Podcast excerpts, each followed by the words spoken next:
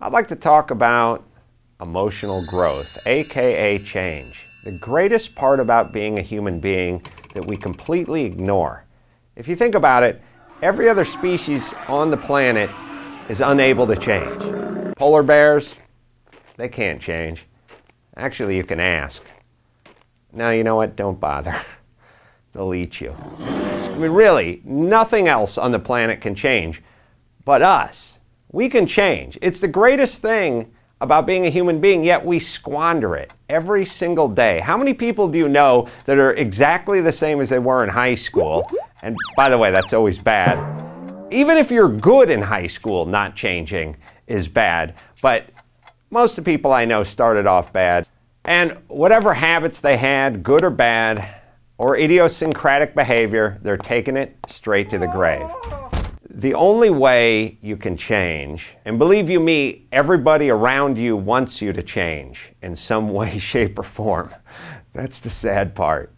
Yes, we would all love you to change. And the only way you can change is through internalizing. The way you internalize is just about everything that happens in your life, you make yourself responsible. And it's easy to do it's painful to do, it's rarely done, but here's how you do it. Let's just say I wanted some froyo. And by the way, how lazy are we that we can't even say Zen and Gert? Let's just say I wanted some frozen yogurt. And I got in my car and I went up the street and I went to the frozen yogurt place and it was closed. Now I could pound on the glass and throw my hands up to the heavens and scream, Why? It's noon. It's Tuesday. It's the middle of the summer. You guys should be open. This is an outrage. Or I can think, you know what? I should have called first. Because the only way I can get anything out of this experience is by turning it to myself and on myself and internalizing. And I'm not saying I'm a bad man or should be incarcerated for not calling them first, but if I can get into the habit of making almost everything my not fault, but responsibility, then I can use what was a wasted trip across town into a learning experience. Whether it's uh, riding a motorcycle with no helmet or going to the froyo place and finding it's not open, you are the first person that makes that decision.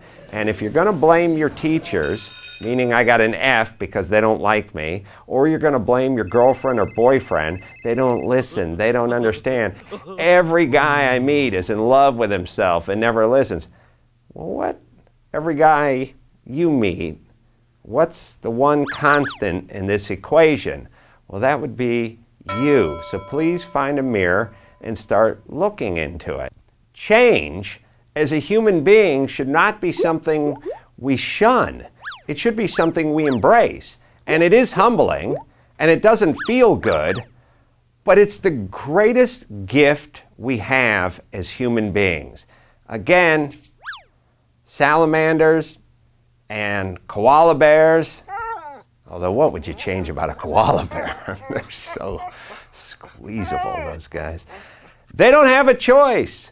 We can go from unemployable, horrible, uneducated to God's gift to humanity with just a little something called change and first internalizing.